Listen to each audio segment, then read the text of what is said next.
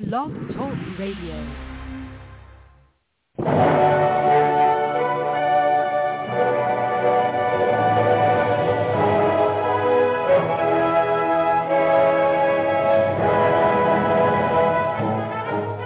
Ladies and gentlemen, welcome to Movie Addict Headquarters with your host, Betty Jo Tucker, author of Confessions of a Movie Addict, right here at w w w dot blog talk radio dot com.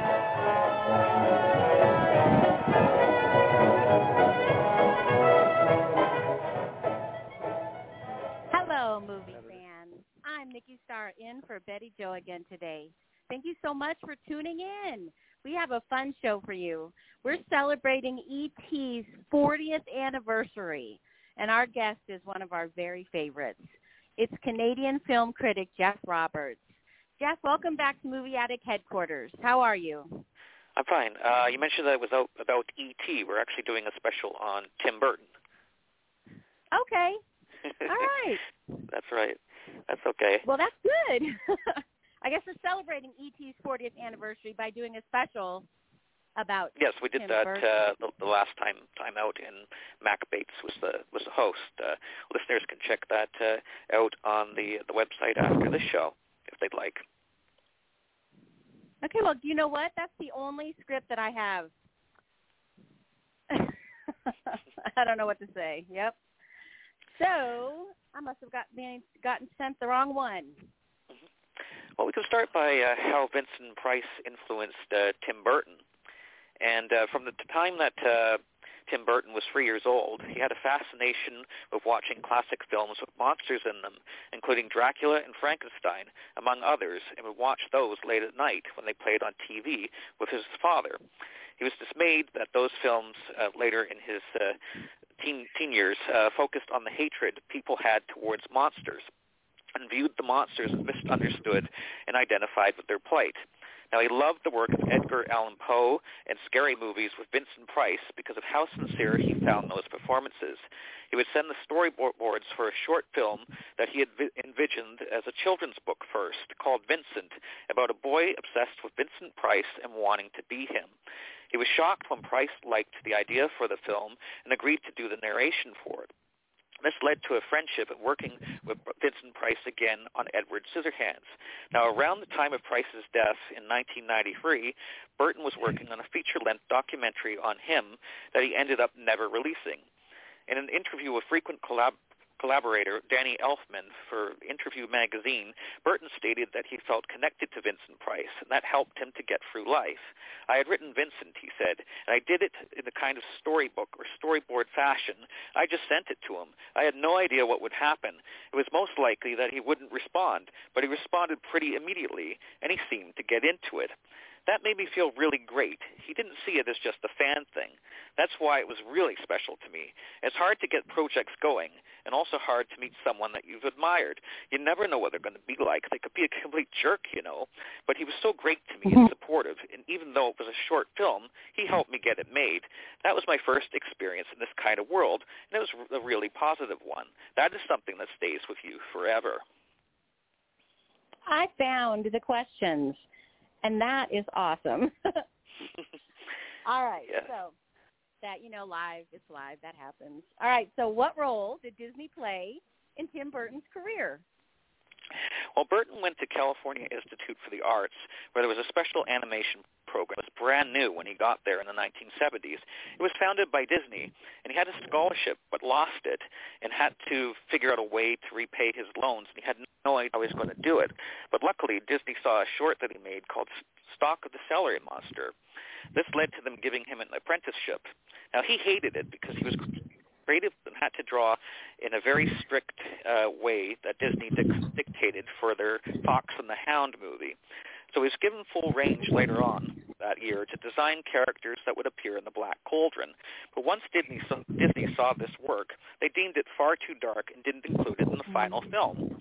They then shelved three more of his uh, short films after commissioning them, and forced, forced uh, that forced him to leave the company in an attempt to make it on his own.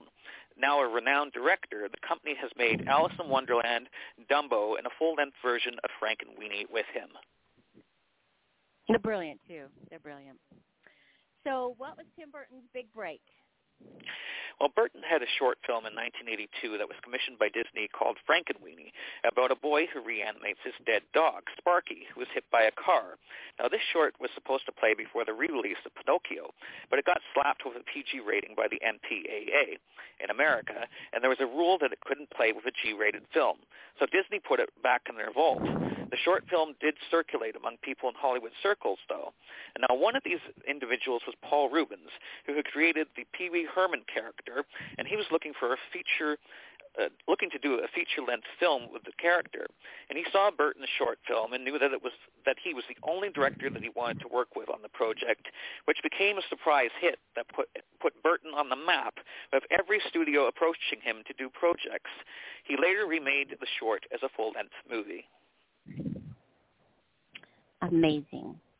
So what are your top three favorite Tim Burton films and why? Batman is my favorite. Now, it served as my introduction to Tim Burton's work. I had only started to read the comics a year prior when the Death in the Family series came out, where readers voted to kill off the latest iteration of Robin. The movie took viewers into Gotham City, where it was dark, gray, cold, damp, and criminals lurked in the shadows, as did Batman, whom residents didn't know was psych- was either psychotic or someone that uh, would help them. And Batman lurked in the shadows, as well as the uh, the Joker, who uh, Batman inadvertently gave birth to when he dropped the Jack Napier character into a vat of chemicals. Jack Nicholson's performance is incredible, and Michael Keaton is the only actor in my mind who ever understood that Batman and Bruce Wayne were not two different people, but rather in- intertwined and played them as such. Burton got at the heart of who Batman was and showed audiences what lay behind Batman's mask and how psychologically damaged Bruce Wayne Batman is. Now, Beetlejuice, Beetlejuice, Beetlejuice is another favorite. I said this name three times there, and nothing really happened. It's surprising looking at the film now to learn through my research that nobody in Hollywood wanted to even make that film or star in it. Most filmmakers and actors really didn't even get the plot. Burton spent two years between Pee-wee's Big Adventure and, uh, to make Beetlejuice, where he didn't have a uh, where he didn't do a movie on purpose because he couldn't find a script that he liked that had been sent to him until this one arrived on his desk. While Michael Keaton is perfectly cast as Beetlejuice, he was not even Burton's first choice. In fact, the movie would have been a heck of a lot different if Sammy Davis Junior actually portrayed the Beetlejuice character. Now, Charlie and the Chocolate Factory is another one of my favorites. I like how Burton and screenwriter John August adapted Roald Dahl's classic novel and had Depp portraying Willy Wonka as a sociopath, and dove into why he has cut himself off from society and the estrangement he has from his own father that drove him to become the person that he is. It's a brilliant portrayal, and the visuals just pop to the point I wanted to reach through the television screen and sample some of the props myself. Incidentally, the chocolate river is actually real in that film. They had Nestle design it and pump in a mixture that smelled great for about a week of filming until it became absolutely intolerable to the cast and crew, the smell. I, I just did not know that. I really love that whole story. Mm-hmm. All right. So what do you think of the best movies and worst movies Burton made with Johnny Depp? Of course, this is very well, timely. Edward Scissorhands is the most important film that they made together. It was the first film that they actually collaborated on. At the time, Depp was only known for his role in John Waters' film Crybaby and for the twenty-one Jump Street television series. He hated working on that T V show and felt that his character was one-dimensional and that, that the scripts were absolutely horrendous. Unfortunately, his age, agent got him into an ironclad contract that he couldn't get out of for that T V show. When he hired uh, a new agent, he got a copy of the Edward Scissorhands script, and that caused him to cry upon reading it. He then set up an interview in a diner with Tim Burton. He didn't even recognize Burton at first, and, and several months later, after having a, uh, a meeting, nothing really happened. And then, out of the blue, he uh, got a call where he's being cast in the uh, in the movie, even though the studio was pushing for an established box office star such as Tom Cruise. Now, Ed Wood is another film that stands out to me as being one of his best performances, where he portrays a director who really hasn't any aptitude at all when it comes to filmmaking, but actually sees himself as a huge talent, but can't get films made until he collaborates with the washed-up Bela Lugosi on his final film, Plan nine from Outer Space. Sleepy Hollow is another terrific performance where he portrays mm-hmm. Constable Ichabod Crane, who is thrust into a situation where he must find a serial killer and figure out if legend about a headless horseman committing these murders is fantasy or reality. Depp's worst collabor- collaboration, rather, with Burton is Dark Shadows. It's an absolute train wreck with a plot viewers just can't follow. Rotten Tomatoes best describes it as being set in eighteenth century Maine, where bon- Barnaby Collins, portrayed by Johnny Depp, presides over the town of Collinsport. He's a rich and powerful playboy, and he seals his own doom when he breaks the heart of a witch named Angelique. Angelique turns Barnaby into a vampire and buries him alive. Two, two centuries later, he escapes from his tomb and finds nineteen seventy-two Collinsport a very different place. His once grand estate has fallen into ruin, and the dysfunctional remnants of his family have fared little better. Depp has called upon his live-in psychiatrist to help with family troubles. The film absolutely wastes the considerable talents of Michelle Pfeiffer, Helena Bonham Carter, and Chloe Grace Moretz. He wasn't my favorite either. All right, so let's go to the next question. How did Burton's frequent collaborations with Danny Elfman start? Well, Elfman had a band called Oingo Boingo back in nineteen seventy-nine that Burton was a huge fan of. Now, Wikipedia describes this band as new wave, and it did a lot of pop, ska, and world music. Burton would have Elf- Elfman eventually play improvised bits and pieces, and he would tell him what he liked for the Pee-wee's Big Adventure film. And it was uh, Elfman's first ever attempt at write- writing score. He eventually told A and E's biography program that it was like kids playing around, but they were thrown into a very adult game. Hmm. All right. Well, why do you think Dumbo, which was Burton's last movie, flopped? I actually loved this movie. I think that critics killed it, to be honest with you, because it wasn't perceived as your typical Disney film, but was rather dark. Then there is the financial aspect, and it cost Disney one hundred seventy million dollars to make it, plus a massive marketing campaign where the studio marketed it as family-friendly, with the film only grossing one hundred fourteen million dollars in the United States.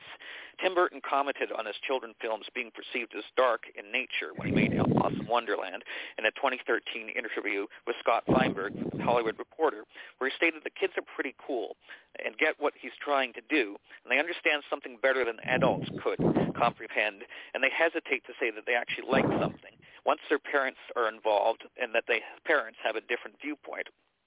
He says he tries to be responsible and do what he wants, but uh, points out that Disney films and fairy tales, to begin with, have a dark undercurrent.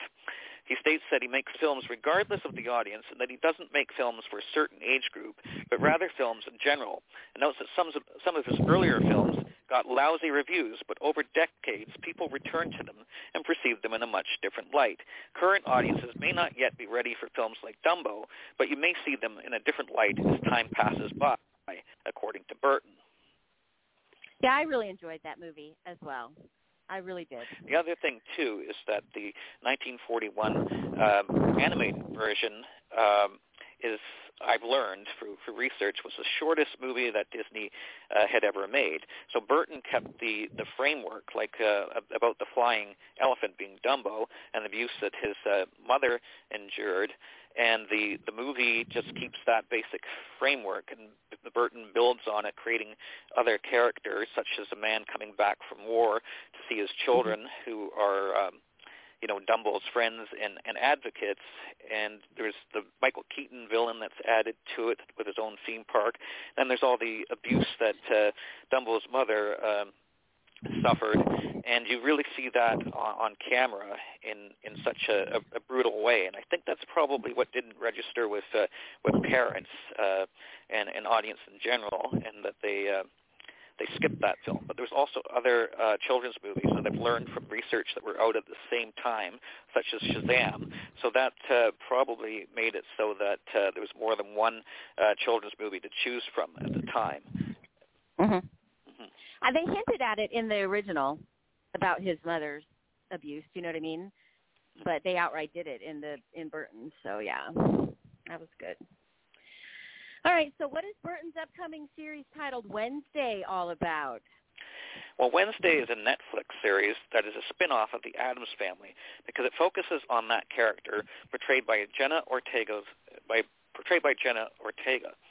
It's about her awkward adolescence and trying to fit in at Nevermore High School, where she's considered to be extremely weird.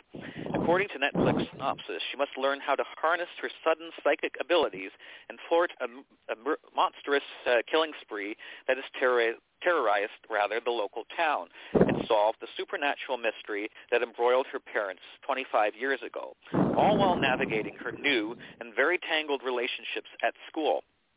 Now, the series is expected to be released by the end of the year, probably around Halloween is what they're hinting at, with uh, Burton directing all eight episodes of the series' first season. Catherine Zeta-Jones will portray Morticia. Incidentally, Christina Ricci, Ricci will also have a role, too, that uh, hasn't been uh, announced who she's going to be playing exactly. I am really looking forward to that. Are you looking forward to that?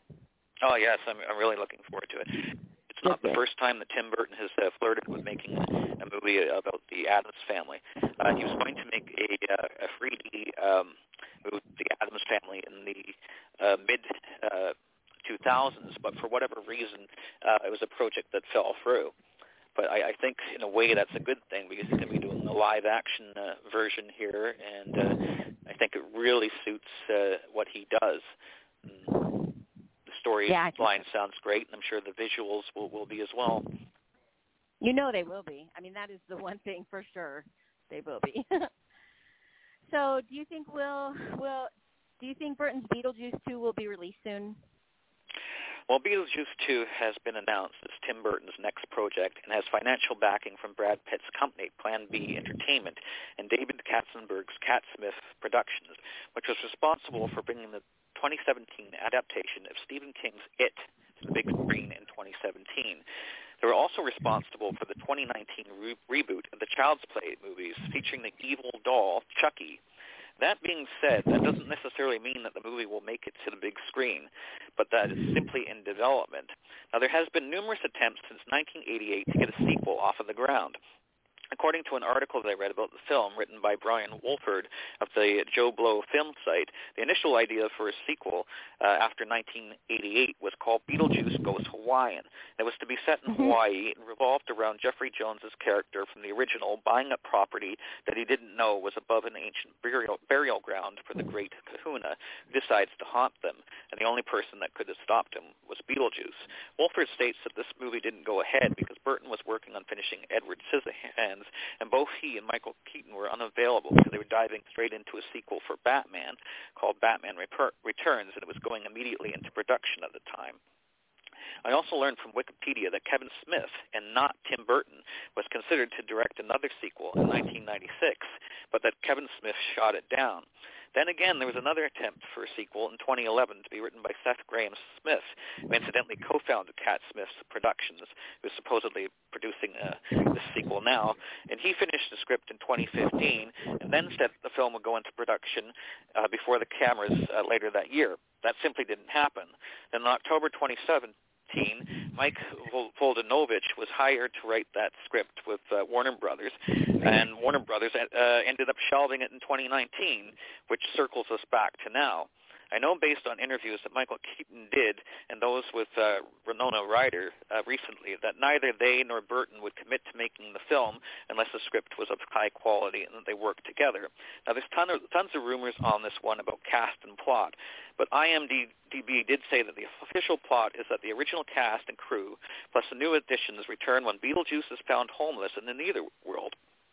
Now, he takes it upon himself to travel back to the mortal world, seeking comfort, only to find that the Maitland house has blown up due to a gas leak, leaving our beloved characters without a humble home to share the love. Now, in search of guidance, the crew travels down to the netherworld, only to find that there's a new sheriff in these parts, the Jersey Devil, and is supposed to be portrayed by Will Arnett. Through a surprising turn of events, the self-known ladies' man, Beetlejuice, learns that the Jersey Devil is his long-lost son. Through one of his uh, numerous love affairs, Lydia Dietz is wooed by the enchanting Jersey Devil despite being married to a struggling real estate agent. Through kooky scenarios and ecstatic characters, the fun will never stop in the sequel. Though entertaining, the sequel is said to be a heartwarming tale that shows Beetlejuice is just another man trying to find his way in the world. And um, that is the this, the um, official plot that, that they've got listed down for what uh, Beetlejuice two will be about, if it does actually uh, get filmed before the cameras. So I would watch that. I don't want a remake of the original Beetlejuice, but I would love, like, after. You know what I mean? That would be good. And it like seems to be a great time to be making this movie because um, they have the uh, Beetlejuice uh, show on, on Broadway that's uh, that's done pretty well, and it will be touring soon as far as I, I understand. Mm-hmm. Well, and all the actors are are, like, still very popular, you know, still. So it would draw everybody in, like all the new people from Stranger Things, you know, the kids from who watch Stranger Things now from Winona Ryder and and the people who watch Schitt's Creek. They would be great. I, would, I think it would. Well, there has been a rumor that's circulating. It's false so far that Johnny Depp is supposed to be in this uh, sequel. Oh. And I, I just want to say that according to all the information I've found, that that's not going to be true. Okay. That's the one rumor that I can dispel about the sequel. Yeah, they don't need him. Even though he's great, they don't need him. It's fine without him. It was a fantastic movie. That and Edward Scissorhands are my two favorites. So, all right. So if you could describe Tim Burton in three words, what would those words be? That's a hard question.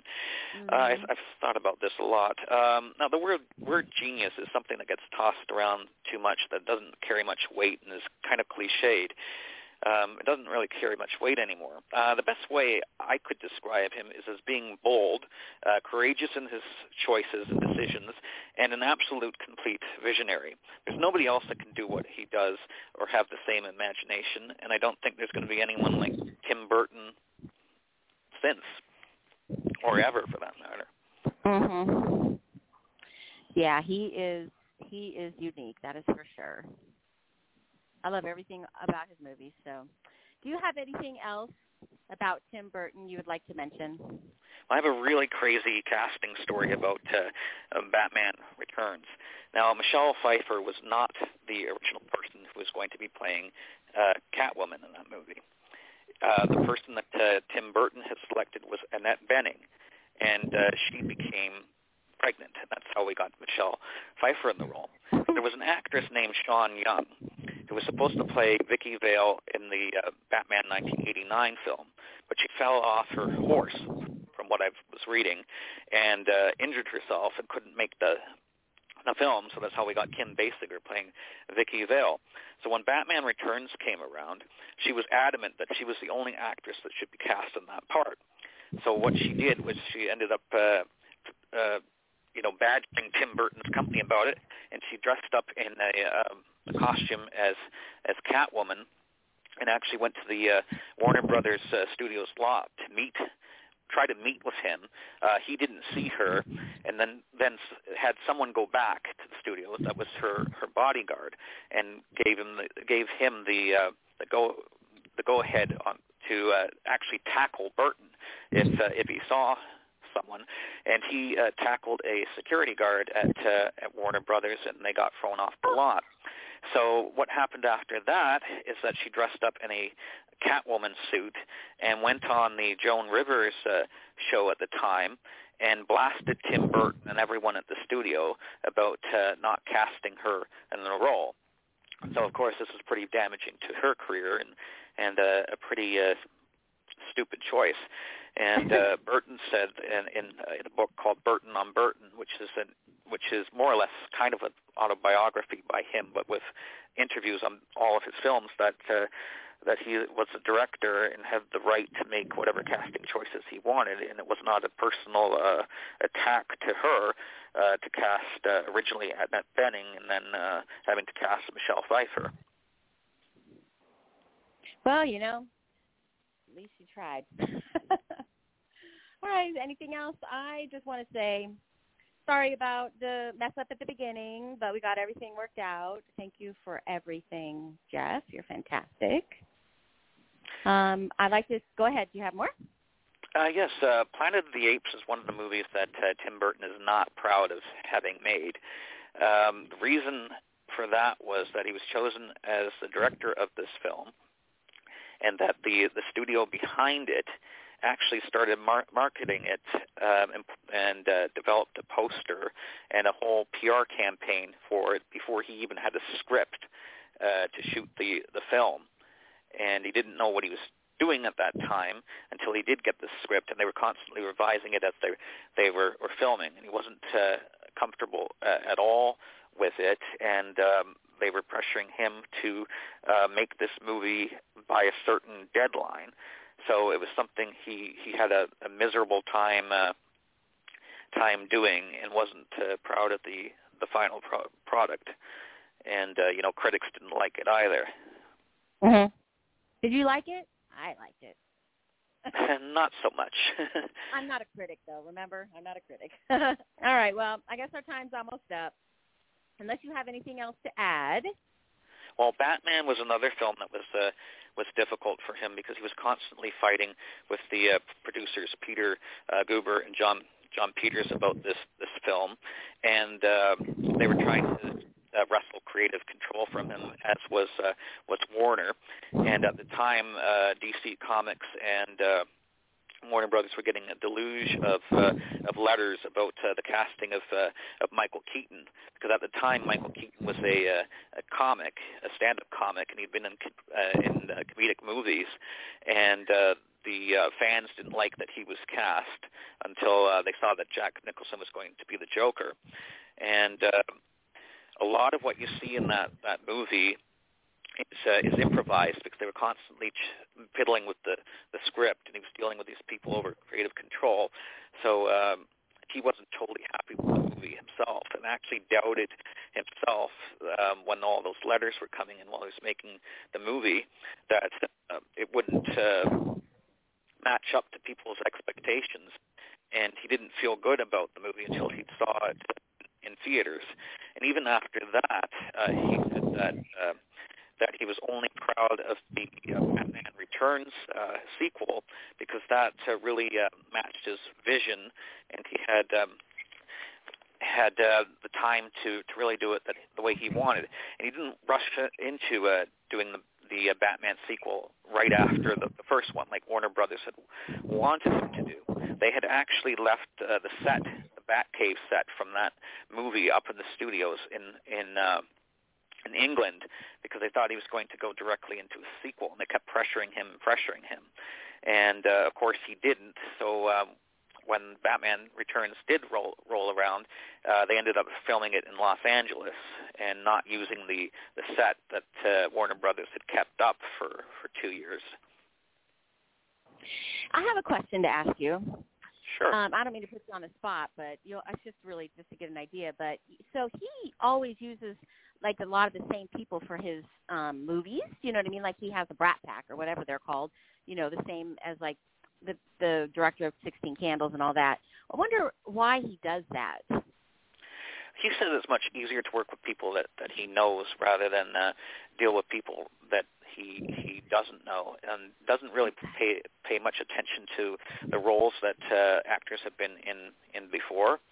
And uh, the thing is that he doesn't audition people. What he does is oh. he meets he meets with them, and uh, you know discusses things that aren't necessarily about the films, as well as uh, things that are about the films, to get a general sense of who they are as people and whether or not he can actually work with them as people first, and then determines whether or not he can cast them in, in certain roles. He prefers to work with people that he's worked with before because he has a, has a uh, uh, working relationship with them as well as a relationship with them uh, off camera, which makes it so much easier to make a, a movie because he knows exactly what they can can do and uh, how he can push them for, for certain roles. I mean, he's known sure. Johnny Depp for, for for years and years, and they're on the same wavelength, and uh, and uh, you know have been friends and, and actually hang out and all that kind of thing off uh, camera. And uh, yeah, it's so much easier for him to work with people that he knows rather than take a risk on people that he has never worked with uh, being, you know, uh, total jerks or whatever on, on, on set or not, for sure, that sure. matter. He's very eccentric. I could see where he would want his people around him. Do you know what I mean? Yes. Definitely. All right. Well, that's all. I don't have any more questions. Do you have more to add? I could just go on and on if you have more to add. um. Well, uh, that, that's the, the, the stories that I had uh, had known about him and uh, and, and researched. So um, all right. That might be a, well, a great place to conclude. All right. Well, you know what? Thank you so much. You're such a great guest, and I really enjoy being on the air with you. And thank you for, like, jumping in when I had the wrong script. I really appreciate it. I'd like to thank all the folks at Blog Talk Radio for their support as well, and to all our listeners, and a big shout-out to Nancy Lombardo and Angela Drake for supporting our show on their own radio shows. Nancy's the host of What's the Buzz right here on Blog Talk Radio every Monday and Friday morning at ten thirty Eastern Standard Time. And Angela hosts a variety of shows on five oh two Fallen Angel Radio. So that's all for now, folks. Thank you for listening.